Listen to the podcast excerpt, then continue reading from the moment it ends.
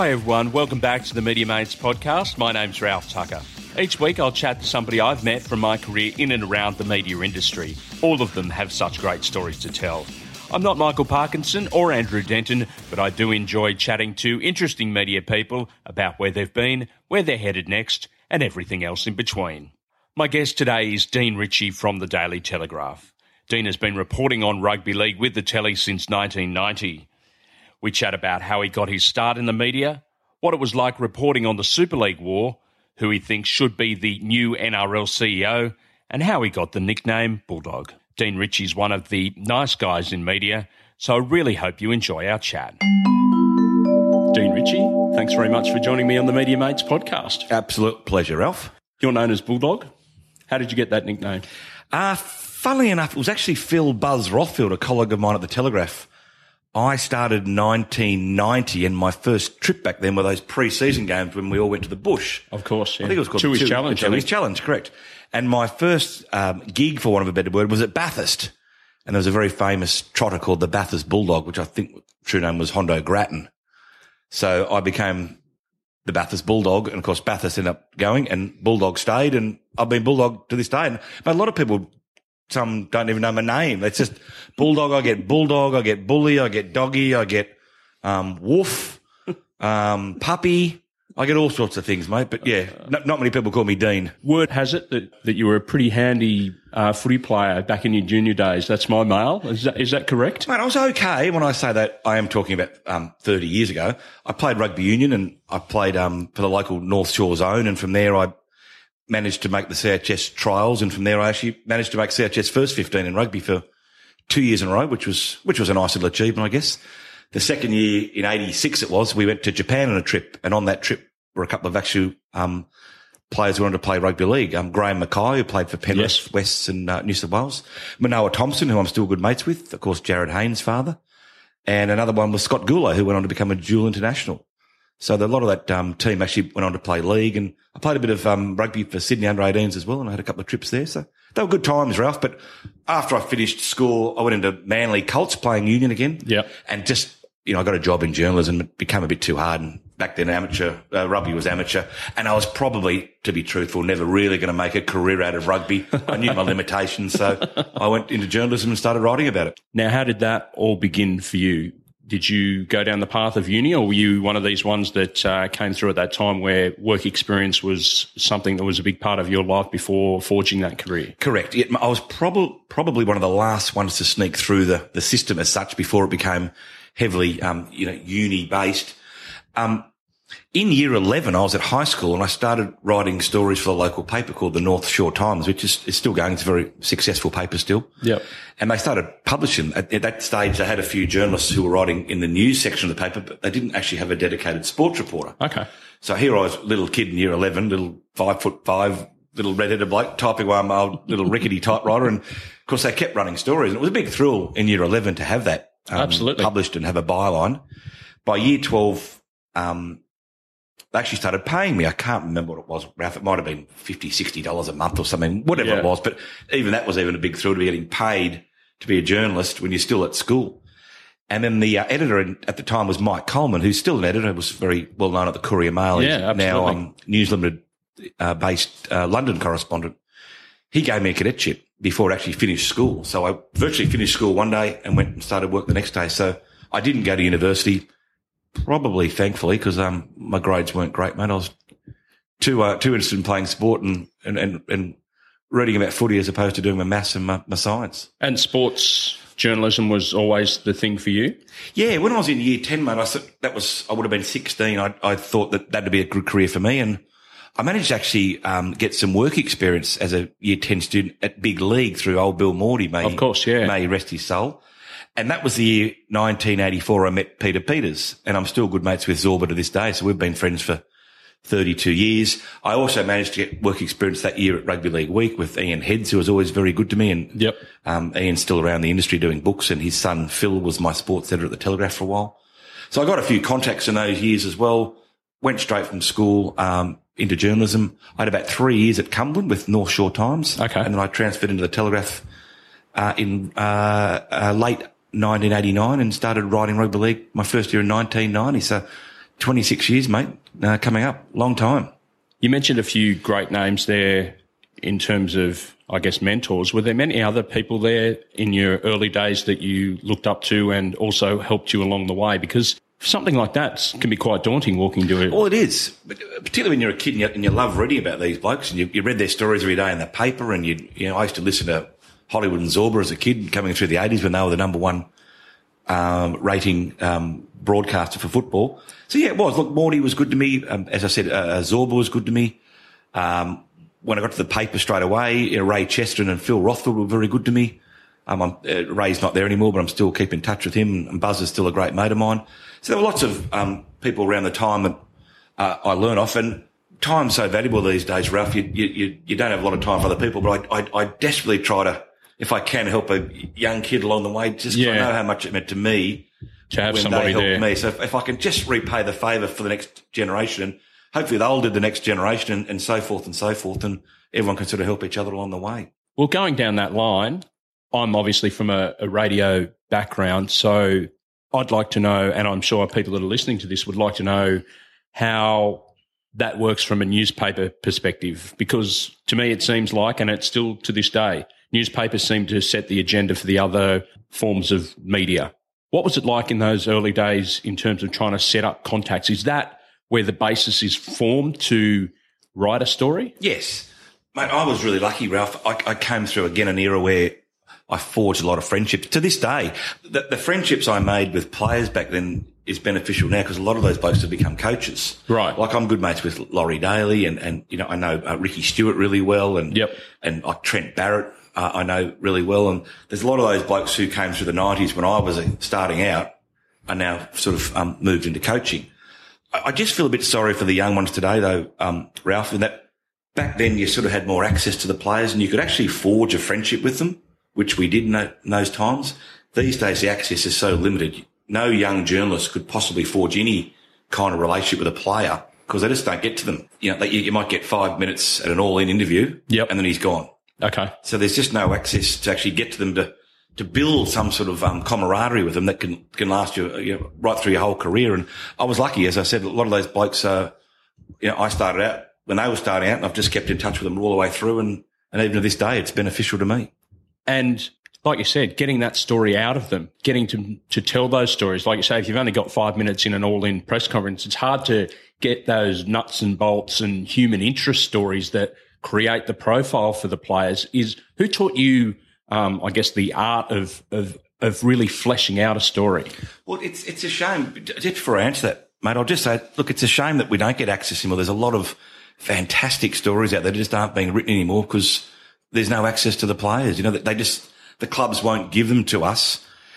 And a lot of people on social media say, oh, well, you know, you know, why do you guys want to speak to the players? And it's not so much I want to speak to them, but where does the avenue to the public and to the fans, you know, it's not, if they want to uh, withhold him from speaking to me, that doesn't worry me, man. I'm not going to lose any sleep over it. But no, it's the fans that miss out. And they want to read about their players and what their players do out of football and any human interest stories that, you know, that they're involved with and just delve into their lives a bit deeper. Not so much into their private lives, just more what makes them tick and what they like in life. Do they like to go to the beach? Do they like to go here? Just their, their hobbies, which just takes them away from the football field, which we see each week. And there's a lot of those lovely stories, which we just, just don't get to see anymore, mate, because of the uh, restrictions. Well, you've got the platform to actually sell it to the wider community. Whereas I've noticed a lot of the clubs these days tend to go down the path of trying to sell those stories through their own website. Well, they're actually kind of narrowing a view in a way in that they're limiting to to a fan base, whereas you're not uh, just Parramatta, you're not just Canterbury, you're not just Cronulla, you're the entire Sydney audience. So that therefore that story of of a player that may be rising through the ranks is being uh, really restricted in in many ways. Yeah, look, hundred percent. It's not just us; it goes in our newspapers. It's really funny. People say newspaper circulation is dwindling, and it is to some degree. There's no doubt about that. But there's probably more people reading our stories than ever before at this time. You've got your newspaper, which has still got a fairly yep. strong circulation. Of course, then it goes online at the Telegraph and it goes online at the Herald Sun. It goes online at, you know, the Courier Mail and the yep. Gold Coast Bulletin, all the news limited papers around Australia. Then, of course, you've got Facebook and Twitter and so on and so on and so on. So it's being read more than ever before. And as you say, clubs that want to just put it on their website, that's fine, but it's a bit of a narrow approach, I think. And with all due respects to a lot of the media managers that do the stories aren't, oh, how do I say this without being rude, aren't qualified journalists. They're not actually getting the best story out of these players. It's just very superficial and you're not actually getting the, the true story, which could be told by getting a, a, a journalist in there who knows what he's on about. It's been the case for quite some time, as you mentioned there, that websites have sort of taken over things. So that has meant that you've had to adapt in regards to, I guess, the speed of the, the news cycle. You can't just withhold a great yarn that you're sitting on for the next day's paper. It's got to go up online. It's got to go Twitter. It's got to go Facebook because that's where the fans are. And they've got this great appetite for news and information now. Has that been a difficult transition for you, who someone that's come from the, the old school side of things? Yes and no. You've just got to adapt to the changing times. If you don't, you're going to get left behind. I will say though, not, not every story we do, Ralph will put up online early we might try to hold it back just for the paper if we can. I mean, we do charge a dollar twenty for a newspaper. Dollar forty. A dollar forty. There you go. Sorry, I'm probably a bit out of time.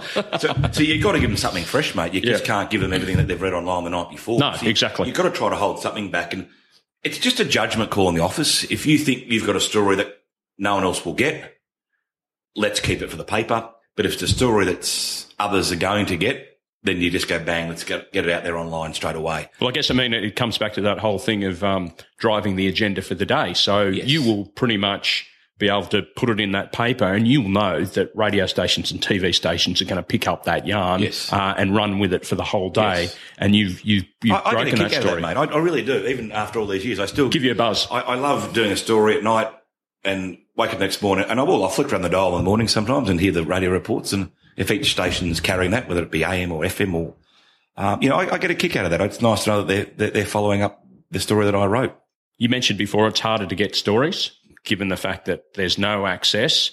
Do you rely on those contacts that you, you, you said earlier to get those those stories pumping again? Yeah, absolutely. I mean, contacts are everything in, in journalism. If you don't have contacts, you've you've got nothing. Um, and I've got a few great contacts out there who I've been really lucky to nurture over the years. And it, look, it goes both ways too, Ralph. You, have got to look after them along yep. the way. And, you know, that doesn't mean, um, you know, writing puff pieces all the time, but it means helping them out if they need something. And if they, um, yeah, maybe want a little favour, you, you, you, try to help them out along the way. And I mean, you can't expect it all to be one way traffic, but no, I've got a couple of good contacts. I won't say who they are because they ring up anonymously who actually now, you know, ring me. That's, I've sort of trained them in a strange way to, to, to ring me. So the phone will go once or twice, three, four, five times a week with different blokes who have got stories for you. But it's hard finding a former player or a current player who have a good news sense.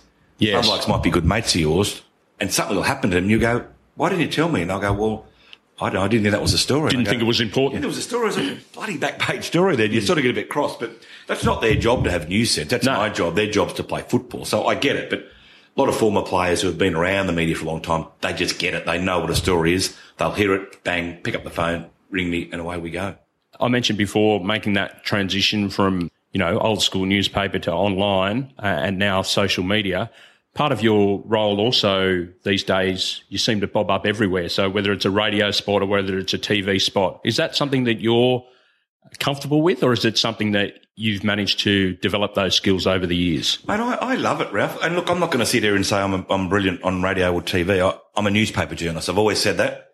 If they invite me onto their shows, fantastic. I love it. But I'll always be a print journo. That's what I am, and that's what I'll always be. And uh, but look, I do a bit of work for um, you know, 2KY on Sundays, and I've been on Ray Hadley's 2GB for about oh, I think it was about eight or nine years on the sideline, which was a great experience. Yep. And a bit of work on Fox and Channel 10. And look, they, they, it's great. It's, it's, it's just a bit different sometimes. I guess it's like any job anyone has. If you can just sort of move to the edges a bit, it makes it a bit more exciting, a little bit different along the way. And look, I enjoy that, but as I've said, I've always been a print journalist and that's what I've always deemed myself to be. I guess from your perspective is that you know that if you're writing a story I don't know, it might be a thousand words or something like that, you've got time to go back and edit and change different sentences or use different words. I guess with the, the electronic mediums, there's no time for that. What you 100%. say is 100%. what it is and it's out there and it can't be edited, particularly if it's live. It's really funny you say that, mate, because I've, on that Sunday morning, um, Sky Sports radio show I, I, help out with, they tweet some of the stuff that I say along the way. Okay. and I'll hang the phone up. I normally do the interview from home and, and then I'll go on to Twitter and there it is. It's what I've said straight away. And sometimes I think, oh God, did I actually word that how I wanted to word it? Uh, the gist of it was right, but every word, as you say, and you've obviously been on radio for, for many years yourself, so you know every word is being scrutinised. You don't have time to go back and hit the pause button and, and, and rejig it. If, if, once it's out there, it's out there. There's no getting it back. So look, it is difficult. Same with TV. You think live TV, it could be a bit nerve wracking. You think one error under pressure. And if you're doing an interview with someone too and, and they fire back at you, you know, you've got to think, if I don't think quickly, A, I'm going to look silly. Yeah. B, I'll look like a bloke who doesn't know what he's on about. C, if I say the wrong thing, I'm going to be uh, scrutinised heavily. So as you say, it, it, it, it is difficult. How do you deal with that scrutiny? Obviously, as I said, with the advent of social media, there's a lot of um, keyboard warriors out there. Trolls, so yeah. there's going to be whether it, you be a um, uh, writing an article that may be against a certain club, or you may be appearing on radio or TV. Um, there's plenty of people out there that are uh, quite willing to rip you down. Man, I don't normally swear, mate, but they're dickheads. Let's be honest. They're absolute dickheads, some of them. I don't mind criticism, Ralph. I give it. I've got to take it. I don't mind debate. I don't mind scrutiny. I guess if you're in a job in the media, you're going to have to cop a bit of that. And that's Yep. fine. I, I live with it. I, I actually enjoy a bit of feedback myself. But just blokes that get on there and just want to swear and use foul language, I, I just generally block them. Oh, mate. and hiding behind anonymous anonymous, profiles yeah. and all of that kind of that. thing. Give me a name, give me a number, and I'll ring you up. And of course, they go very quiet very quickly because they don't want to be, you know, in any sort of confrontation. So is that your way of dealing with them? Block them, I let them go. 'em. Look, sometimes it, oh, they, they, they get to me a little bit, and um, It sucks you, you fire right? back. Yeah, you fire back. And then you think, why did I fire back at this palooka? The bloke's obviously an idiot. Um, but generally speaking, Ralph, I'm happy to have a debate. But if it gets in any foul language, I just block. It's probably the easiest way out of the whole thing. They're gone then, and they they, they can't come back. Would I be right in saying that the biggest story that you would have covered in your time would be Super League? Certainly over the years, yeah, there's been a few big ones, but that was just amazing. It was extraordinary. Well, From the, the time that it broke to all of the secret meetings that were going on, um, I was just starting at that stage, and to be thrust into that uh, period or uh, you know unprecedented period in in rugby league's history was just amazing. What was it like from your point of view?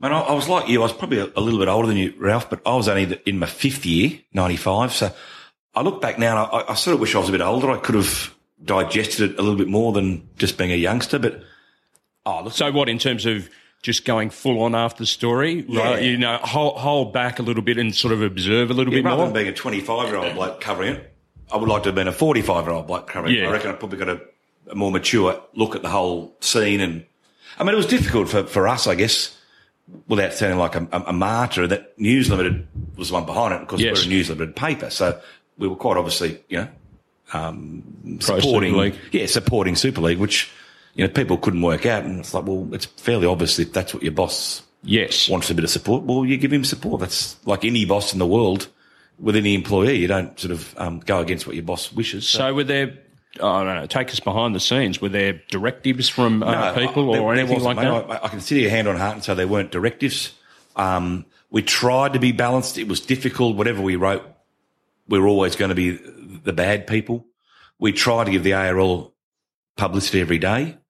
But, you know, I'm not going to sit here and lie to you either and say it was all, you know, 50-50. It was probably more, you know, 70-30 promoting Super League. And I mean, Rupert Murdoch tipped in billions of dollars in a Super League. You know, we were hardly going to come out every day with um, stories, uh, you know, Bagging. about teams in a rival competition. It was just would have been, you know, professional suicide, wouldn't it? So they were tough times. Thankfully, they didn't last too long. In that, the residual damage was there for years, but the actual was only two or three years, and then everyone sort of by '98 we'd come back together again, and from there everyone sort of seemed to get on pretty well. a lot of friendships were lost there. Yeah, they were. Did you have any that Not were lost? really, man. I was probably a bit young back then, as I said, Ralph. I know, like Peter Frilingos, who's since passed away. And he was a, a, a great mentor of mine as well. Uh, he passed away in 2004. He, um, he lost a couple of friendships along the way, which was quite sad. And News Limited determined that Chippy would be the face of Super League, essentially. Yeah. And he, he took to that with vigor and he did what he thought was right. And Chippy was a very noble and honourable man. And, um, but he got, you know, pulled down by a lot of people along the way, which would have been difficult to take. Um, thankfully in those days there wasn't any social media that would have made it um, No. just as worse times 10. So yeah, look, friendships were lost. And they were they were tough times, and yeah, I'm just sort of glad it's over. It, it look Super League, I guess, didn't work as what as how they actually wanted it to work. But No. I still think that the actual um, theory behind Super League was the right way to go. You know, rationalise teams and and make every game a bit of an event and try to get more money into the game. Well, I guess when you look back on it, there was probably bits from both elements of the game where, you know, tradition was kept on the ARL side and the Super League concepts like your video referees and things like that that have probably improved the game or made it, made it faster in, in, in many sense and more of a, an entertainment package. Uh, it probably, well, as much as we hate to say it, that bloodletting was probably necessary in a way. It's funny, mate. I, I, I sound like I'm name dropping, here, and I don't mean to, but I had lunch a couple of days ago with, with Blocker Roach and Benny Elias, and they both were talking over Chinese that had Balmain gone to Super League, Balmain Tigers would still be alive today. So that that's their theory. Now, in hindsight, the money would have been there, and Balmain wouldn't be extinct, even though they're not. I mean, they're not extinct as such, but obviously they're an emerged Yeah. team now. Um, I know Norths fans. I speak to them. They say, look, if we'd gone to Super League, we'd still be around as well. So there's a lot of teams now looking back, thinking perhaps we should have grabbed the money Yeah. when it was on offer. You know, Cronulla's still here, Canterbury's still here, Penrith's still here. Um, Absolutely. a lot of those Super League clubs are still around because they got the big coin at the time. But look, hindsight's easy. At the time, the ARL clubs thought they were doing the right thing. They wanted to stay loyal. And, you know, anyone who wants to stay loyal, I- I've got no beef with it. Good luck to them. Did it affect your contacts during that period, or was it the case of like you probably hadn't built up the established contacts that you Yeah. have now? Not, not like now, Ralph, but certainly back then, yeah, I used to go to the ARL, um, you know, training runs and there was a bit of hostility there, you know, nothing major, but just more, you know, what's he doing here? You know, news limited Stooley and just stuff like that, Yeah. you know, going right about Super League. Don't come near us. It was vitriolic without being absolutely horrendously nasty. Yeah. But it was just little jabs to let you know that, you know, you're on the other side. We don't like the other side. So, um, you know, what are you doing here? Why do you want to cover our games? Are there any players that are completely off with you, like that uh, just would not speak to you at all, Up through Super League? or through any period? I guess Oh, over the years, mate. Yeah, dozens. God, dozens. Over the years, it just didn't like you. just didn't like the story that you'd Just written on like any given day. Or, You might um, cop a gob for, yeah, oh, mate, and coaches and, and CEOs and, mate, the list would stretch to bloody Gosford and back, mate. But, and that's just the way it goes. You, you, you write some that people like and you write some that people don't like. It's, it's just part of the gig, I guess. You, I mean, there's an old journalist used to say to me, if everyone likes you, you're not doing your job. You It's so true. Well, it means you're sort of not having a crack in life and you're not, you know, getting in there and rolling your sleeves up. You're writing puff pieces and people don't always want to read about puff pieces. They want the truth. And if, if you can unveil the truth and dig up the truth and they don't like it, well, I figure that's their bad luck. If, if you've written the truth and they don't like it, well, not much I can do about that. Well, that's the thing, I guess, if you were able to address players and say, well, look, if you don't get any into any strife, I'm not going to stitch you up. I may be able to help you along the way if there's a, a decent story concerning you. How do you look at that from their point of view? Or have you had the chance to uh, address players and say, well, here's the job that I have to do. You do your job. You know, trying to uh, bridge that gap or explain what it is the job of a rugby league journalist is. it's probably the most um, talked about issue in rugby league over the years. What constitutes a story about a player on the booze? You know, in the old days, you, you, they just used to go out and it just wasn't written. And not that the journalists were trying to hide it; it was No. just wasn't deemed to be newsworthy. A player getting into a fight down the pub. You know, they were amateur players back then. They trained twice a week, and that's just what it was. No one really cared Yeah. As the time went on through the nineties, it became more and more prevalent that, you know, you had to write these stories and it is a bit of a, you know, delving into players' private life. They're entitled to have a beer. I've always said this, Ralph. A player's entitled to have a beer because I love a beer myself. Yep. I guess there's just that line in the sand, given their high profile and that, you know, if you're going to get into mischief, it's, it's going to emerge. More so now with everyone who's got their phones who take photos and, and video. Yeah, and that's the thing. I mean, uh, like you said before, it might have taken a couple of days for a scuffle to come out through a, a, a club, whether it be a disgruntled teammate or something like that was going to leak a yarn about, you know, footballers punching on. These days, if there's a member of the public around, it's instant. You know, just online straight away. s- straight on Twitter, tr- straight on Facebook, and most of the time, if journalists are, are half their salt, all the, the the fact is they'll alert you to a story mm. by you know tagging you mm. in it, in straight and then. Really you're duty bound to report that. it's it's a bit of a pain in the backside at times. I, I, I love that in, in a sense that, you know, they're out there to, Citizen journalists. Citizen, yeah, yeah. I mean, obviously to the players, they're a, they're a, they're a pain, but every time that someone goes on a Twitter or Facebook with a rumor, you have this sort of nagging feeling, oh, should I check it out? And it wastes your time. A lot of, 90% of them are wrong. But the one you don't check out is the one that's going to be right. So, and your, your mate down the street who's working for the other paper is going to get the yarn, correct. and you're not. You know, Brett Stewart signed with South, for example, and you think, oh, this can't be right. But uh, best make the calls because you ring South, you ring man, and you've wasted a few more, you know, hours of your day, and it's not right. But look, they're out there. They hear mail these people. They put it up online, and once it goes online, players are well educated these days too, Ralph. They know what they can do, what they can't do. And look, the way I look at it, mate, is that it's not great that the players are scrutinised, but that's just the way the world is. It's not just rugby league; it's English soccer. It's in Europe. It's in rugby. It's in NFL. Every sport around the world, they're scrutinised pretty heavily. Does it disappoint you that now, well, the smarter players are in control of the message by delivering whatever message they want to deliver on Instagram or Facebook or Twitter?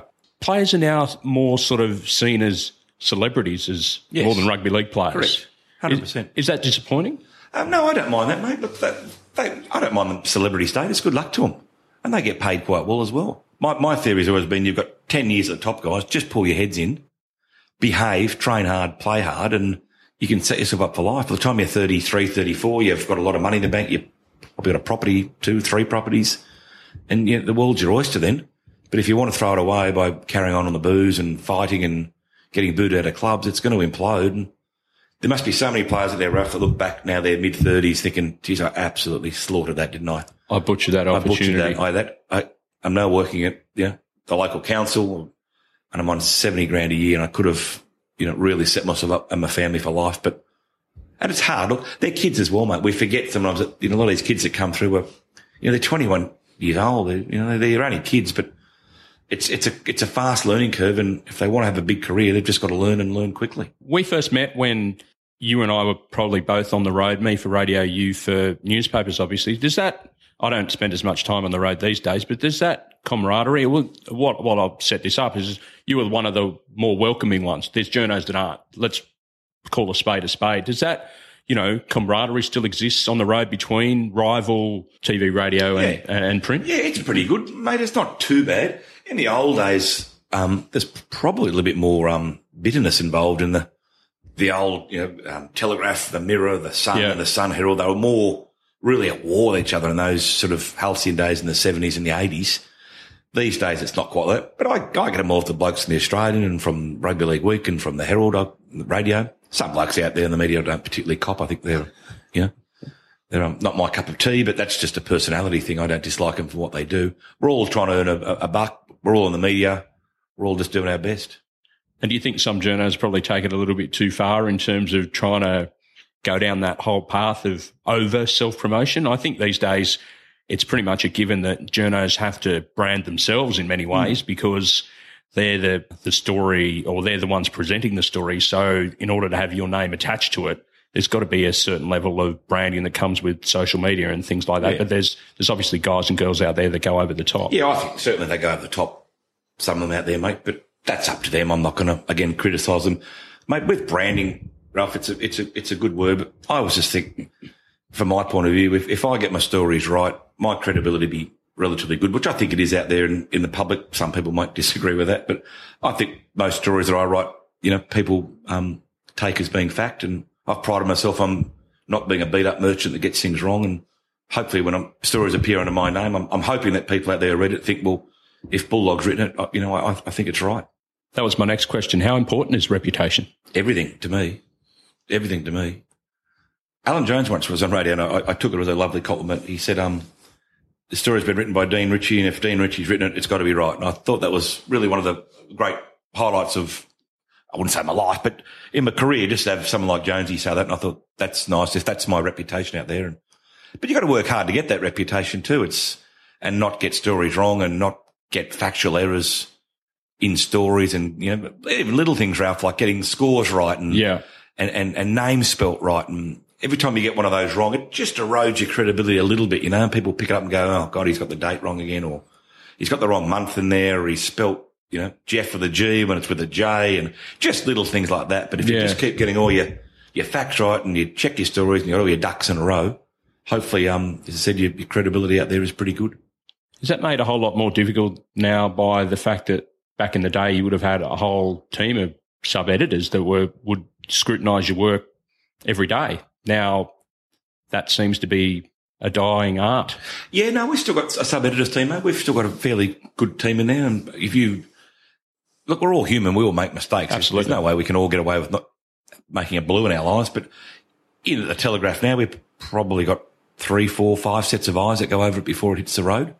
So there shouldn't be any mistakes in there. But, you know, look, they slip through every so often. It happens. It happens, mate. You know, as I said, there's every, every vocation out there in the world, there's a, a blue happens. Just because we're in newspaper industry doesn't mean it's, we're flawless, but you like to think it doesn't happen often. And, and I, I don't like to think I make mistakes, you know, we'll make as few as I possibly can. Because as I said, I think it, it erodes your credibility when you do. You've been with the telly for a long time. Have you had, had any offers to leave at any Yeah, point? I, I have actually, mate. I've had a few uh, along the way to go here, go there, and some interviews to do this. And but I don't know, mate. I, I always just think that if you want to be a rugby league writer, the Telegraph's your paper.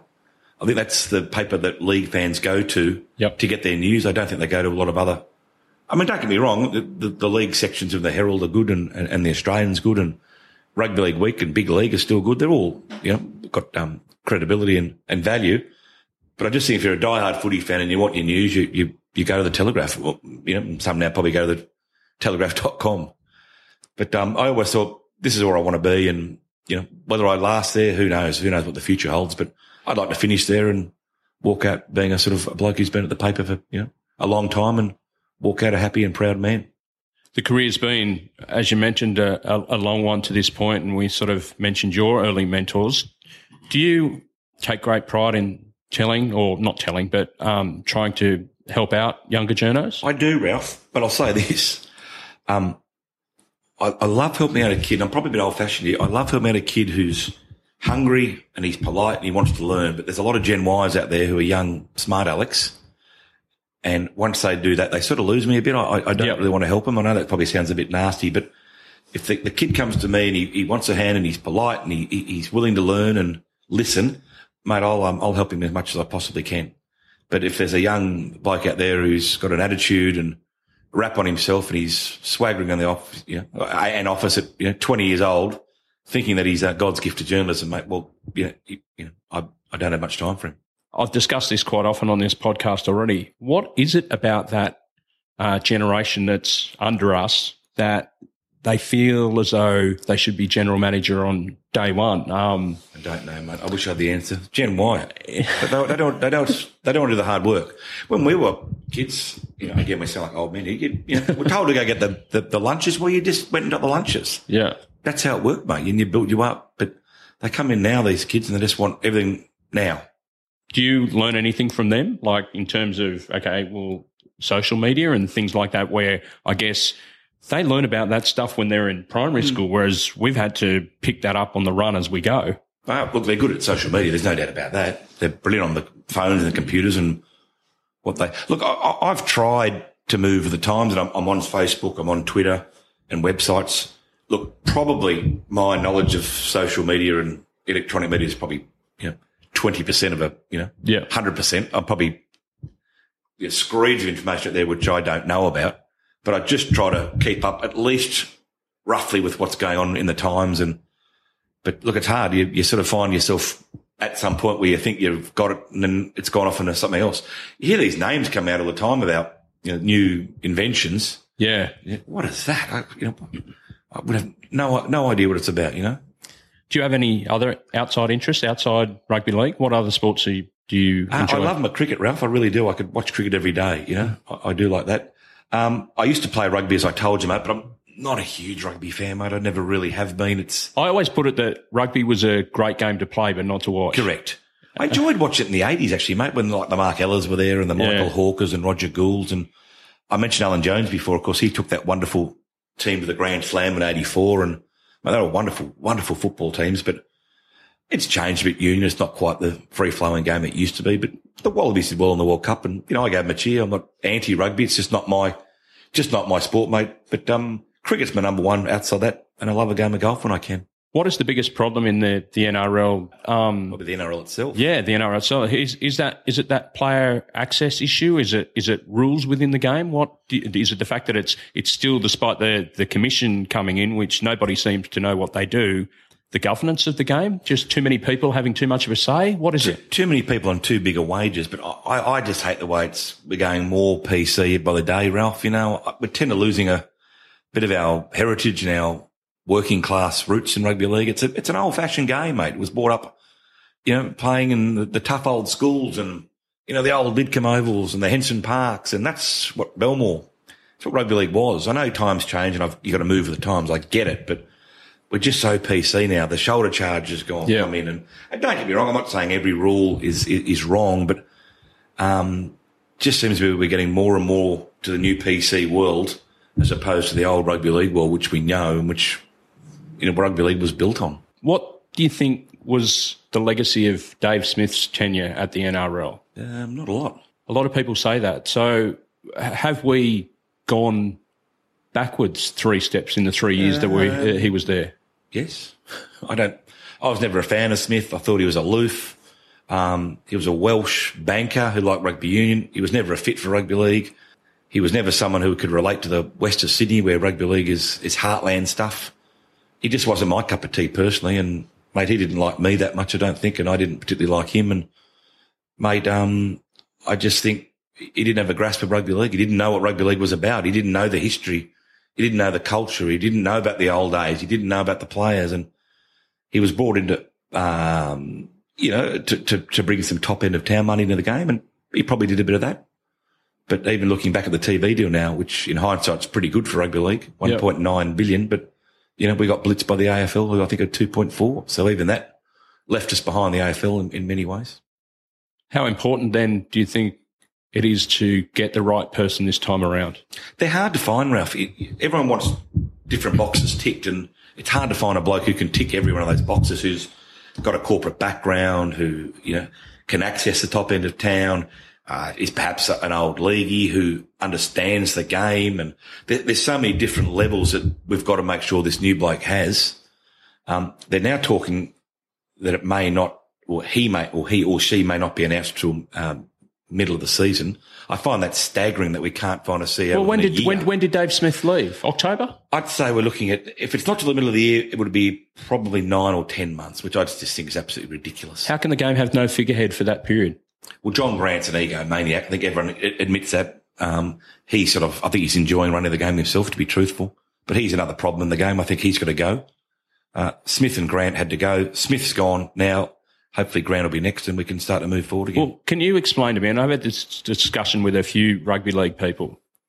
What is it that the commission does? I thought that, that uh, given all those years ago when it was a much heralded appointment and we need this for the for the fans and the future of the game, uh, we looked at the AFL model, which it seemed to work in terms of okay, well, the commission's governance of the game was the thing that set it apart from anything else. Our commission just seems to be a laughing stock.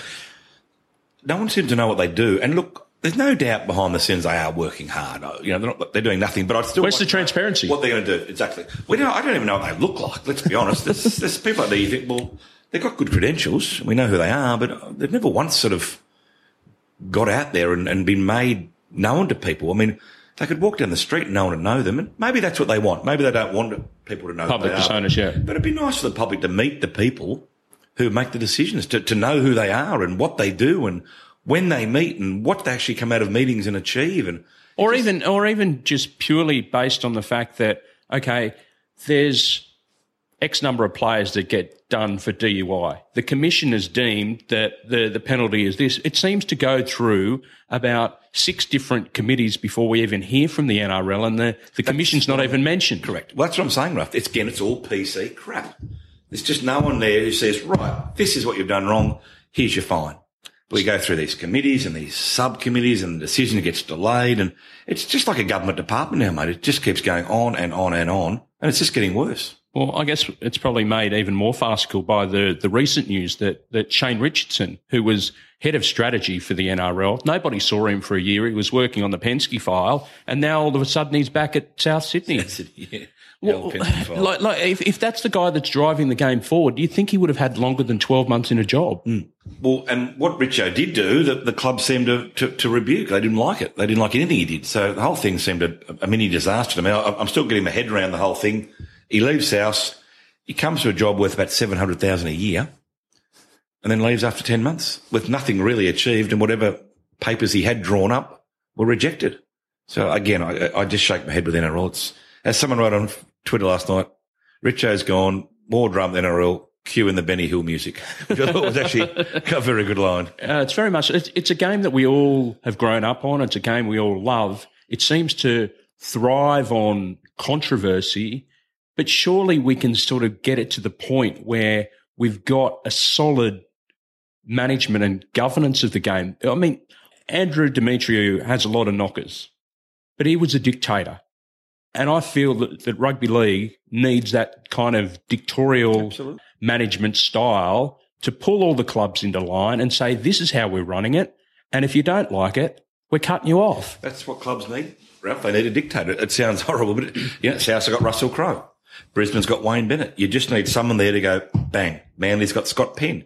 Someone's got to come in and say, this is how it's done. And that's that.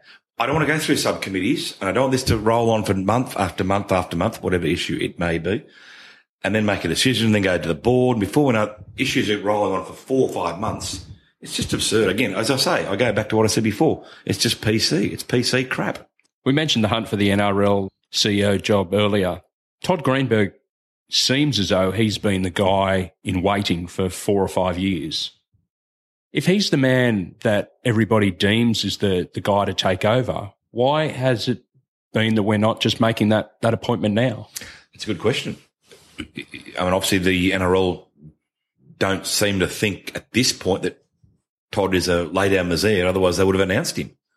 Um, to be fair, they are going through a, a, a recruitment um, firm. So you know, that takes time. Again, though, I go back to my old PC line. Do we have to have a recruitment firm come in for God knows how many tens of hundreds of thousands of dollars. Can't we just pick it ourselves? And, you know, can't John mm. Grant and his commission run through the, the candidates and, and do the interviews? I, I can't see why we've got to go through all this. Well, I mean, there, there's a great risk that we could end up with another Dave Smith. Correct. I, again, I, I, wouldn't, you know, I'm a bit of a fan of a bloke at Penrith called Warren Wilson who used to run the tab. Yep. I think Warren's strong. He's hard. He's tough. He doesn't take any, any rubbish. Business acumen. Business acumen. He's run the tab. He loves his footy. Um, he's an old player from out, um, I think it's St Mary's out there. So yep. he'd be my number one choice. I think Warren would be great. But Warren's also a, a bit of a hard head and whether he would butt heads with someone like John Grant could be an issue. And I think they probably would butt heads.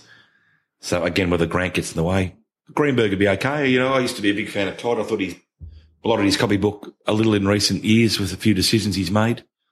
But, um, they'd be the two. Raelene Castle's put a name forward from what I understand. Yep.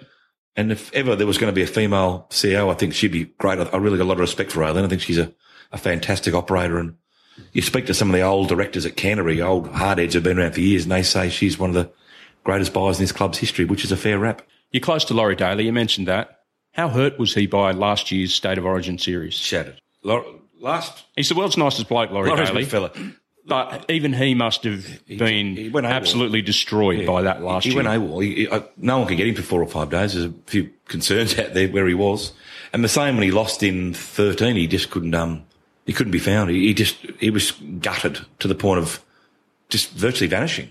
Because he's a winner, right? Laurie's always been a winner. Canberra, Australia, and New the South Wales. To Ralph Origin 3. We went yeah. up there pretty confident. We'd been in Melbourne Origin 2 and we'd, we'd actually beaten Queensland going away, which was one of the few times we'd actually done that in recent years and to go up there full of confidence, ready to go against a Queensland side that had just been knocked off. They genuinely thought that that was it. That this was going to be the turning point. We'd win the game. That'd be the second series in a row and we'd yep. start to build our own dynasty. And to not only lose, but to get beaten, I think it was 52 to six. I think Laurie summed it all up as he walked out of the box that night. Buzz Rothfield had access to the, um, coach's box that yep. night, wrote a story.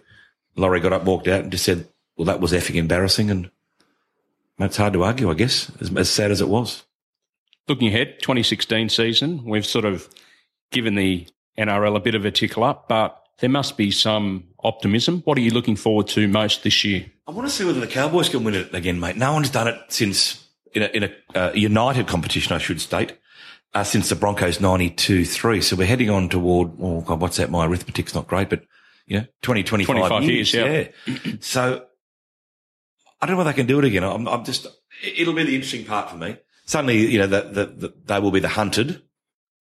No, I wrote a story a few weeks ago. Just was an interesting one that everyone loves certain teams when they win the comp, but yep. as soon as they win one, they're hated. Yes, it was like South in fourteen, mate. Everyone, hundred percent. It was the greatest story in rugby league. This wonderful South team had finally won it after forty three years. Next year, everyone wanted to kill them. Yeah.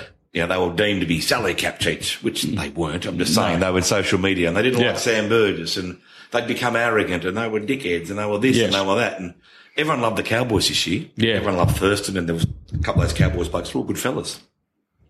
So it'd be interesting to see what the public perception is of the Cowboys this year, whether they're jeered and booed and whether they can go back to back. But look, there's certainly optimism, Ralph. You know, it was a great grand final. It was a great building block for this year. And you look at teams, you know, like Parramatta's built up and Penrith's trying to get back up there. The Dogs will be strong. As long as Sydney clubs, and I don't mean to sound Sydney centric, but as long yeah. as Sydney clubs are strong, rugby league will be strong. What about the Warriors? They look like they've built up really well no, with their, uh, but it's it's the story that everybody Don't talks about, about every Warriors. year. Oh, the Warriors are, are yeah. shaping up fine, and then they all just fall in a heap. Every year, I, I, I think the Warriors. I, this is it, top four, and they built up again. But they got uh, Isaac Luke and uh, Tuivasa Sheck. Yeah. He's going to be an amazing player. He is. Uh, uh, maybe this is the year. They should be, uh, you know, winning comps. They really should be. They came in in 95. Yes. We're still waiting. You know, it's, it's, it's, they're the greatest dud franchise in rugby league, aren't they? Let's be honest, they are. they shouldn't be. And I like the Warriors. I'm not actually yeah. bagging them. And ask the Warriors, they have to concede that themselves. That the, um, the amount of, you know, players they've got over there. And look, they do get pill for this. Yeah. You know, there's age, uh, there's, um, recruitment office over there every week but they should be better. And hopefully this year will be their year. I'd, I'd, I'd love to see them win a comp. Well, because I mean they've been outstanding in the twenties for yeah. so many years, and it's just Doesn't like that that next level. Yeah. It's just Correct. completely uh, different. I'd, I'd, love to see it go offshore, mate. The, the premiership, it wouldn't worry me. Mm. I'm not that Australia centric that that would worry me. I think it'd be great for rugby league. And look, I think league will never overtake union in New Zealand. Law's been number no. one in the rah-rahs, but certainly if they win a comp, it'd put the league boys up another peg or two getting yeah, the gap would certainly close. Yeah. And do you think these innovations that they've come up with, with shot clocks, and th- do you think they're going to be good for the game or, oh, or not really? Okay. Look, some of them Or is it a bit too gimmicky? It takes, it takes a whole lot of, I guess, emphasis off the, the quality of, of the game when you're now focusing on these. Uh, well, I, I, I kind of think the change to the interchange is, is perhaps a good thing, That's but, not too but, but, but the, the other little gimmicks to make us more, we, are not an American sport. No, exactly. Exactly. Uh, look, I had this here. I spoke to Desi Hasler once and he said, look, you know, and I'm probably talking out of school. He just said, look, I wish they'd just leave the game alone. You know, every year we try to be making little adjustments here and there and some are good, some are bad. And again, I don't want to live in the past, but just leave it alone. You don't have to tamper with it year after year, even just little bits here, little bits there. It's a great product, rugby league. It's one of the best products in my eyes in the world. It's, it's fierce, it's ferocious, it's aggressive, it's tough, it's got skill, speed, brutality, strength. It's got everything. It doesn't need to be tampered with. Just leave it alone. Let it run its race and, and, and let the people watch it. We'll wrap it up in a second. But uh, lastly, I'd like to um, get from you some advice for young people that are looking to get into the media game. It's changed a lot since you first started what would be the tips that you'd give to any aspiring journalist? Would they be in, you know, you've seen it also, you know, whether they want to get into newspapers, radio or TV? Yeah, it has changed, man. And I'll be honest with you. In the old days, what it took to get in to journalism isn't what it takes now. If you no. know what I mean? It's, it's changed tenfold since then. Man, I've always been a fan of a, of a, of a real hungry young kid, Ralph. Just a bloke who's dedicated. He, he wants to succeed. You know, he's polite yeah. He, he, wants to listen. He wants to learn. I mean, you're going to have to go through the university. We all know that now. They're, they're yeah. quite long courses. There's no getting around that. Fortunately, I didn't have to do it, but these no. days times have changed. But just get in there, listen, learn, and stay hungry. You know, it, it's a job that it could be a setback or two along the way. You mightn't get what you want. You might be in line for a job. You might miss it. But as long as you stay hungry, you stay focused and you really strive for what you want to do, you will get there eventually. There's plenty of opportunity out there still. Um, it might not be the job first up that you want, but it might be something else that'll lead into your job that you want. It, will happen. Said, just, just stay hungry and, um, and just make sure you're accurate.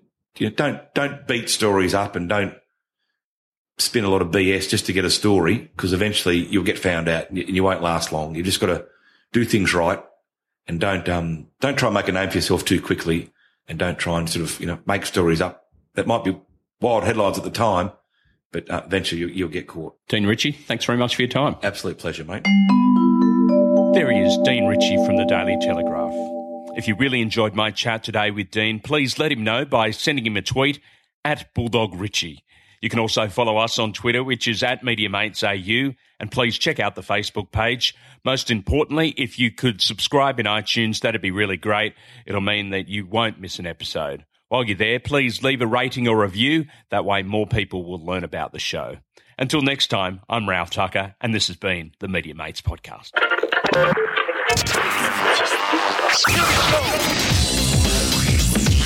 Media Mates Podcast.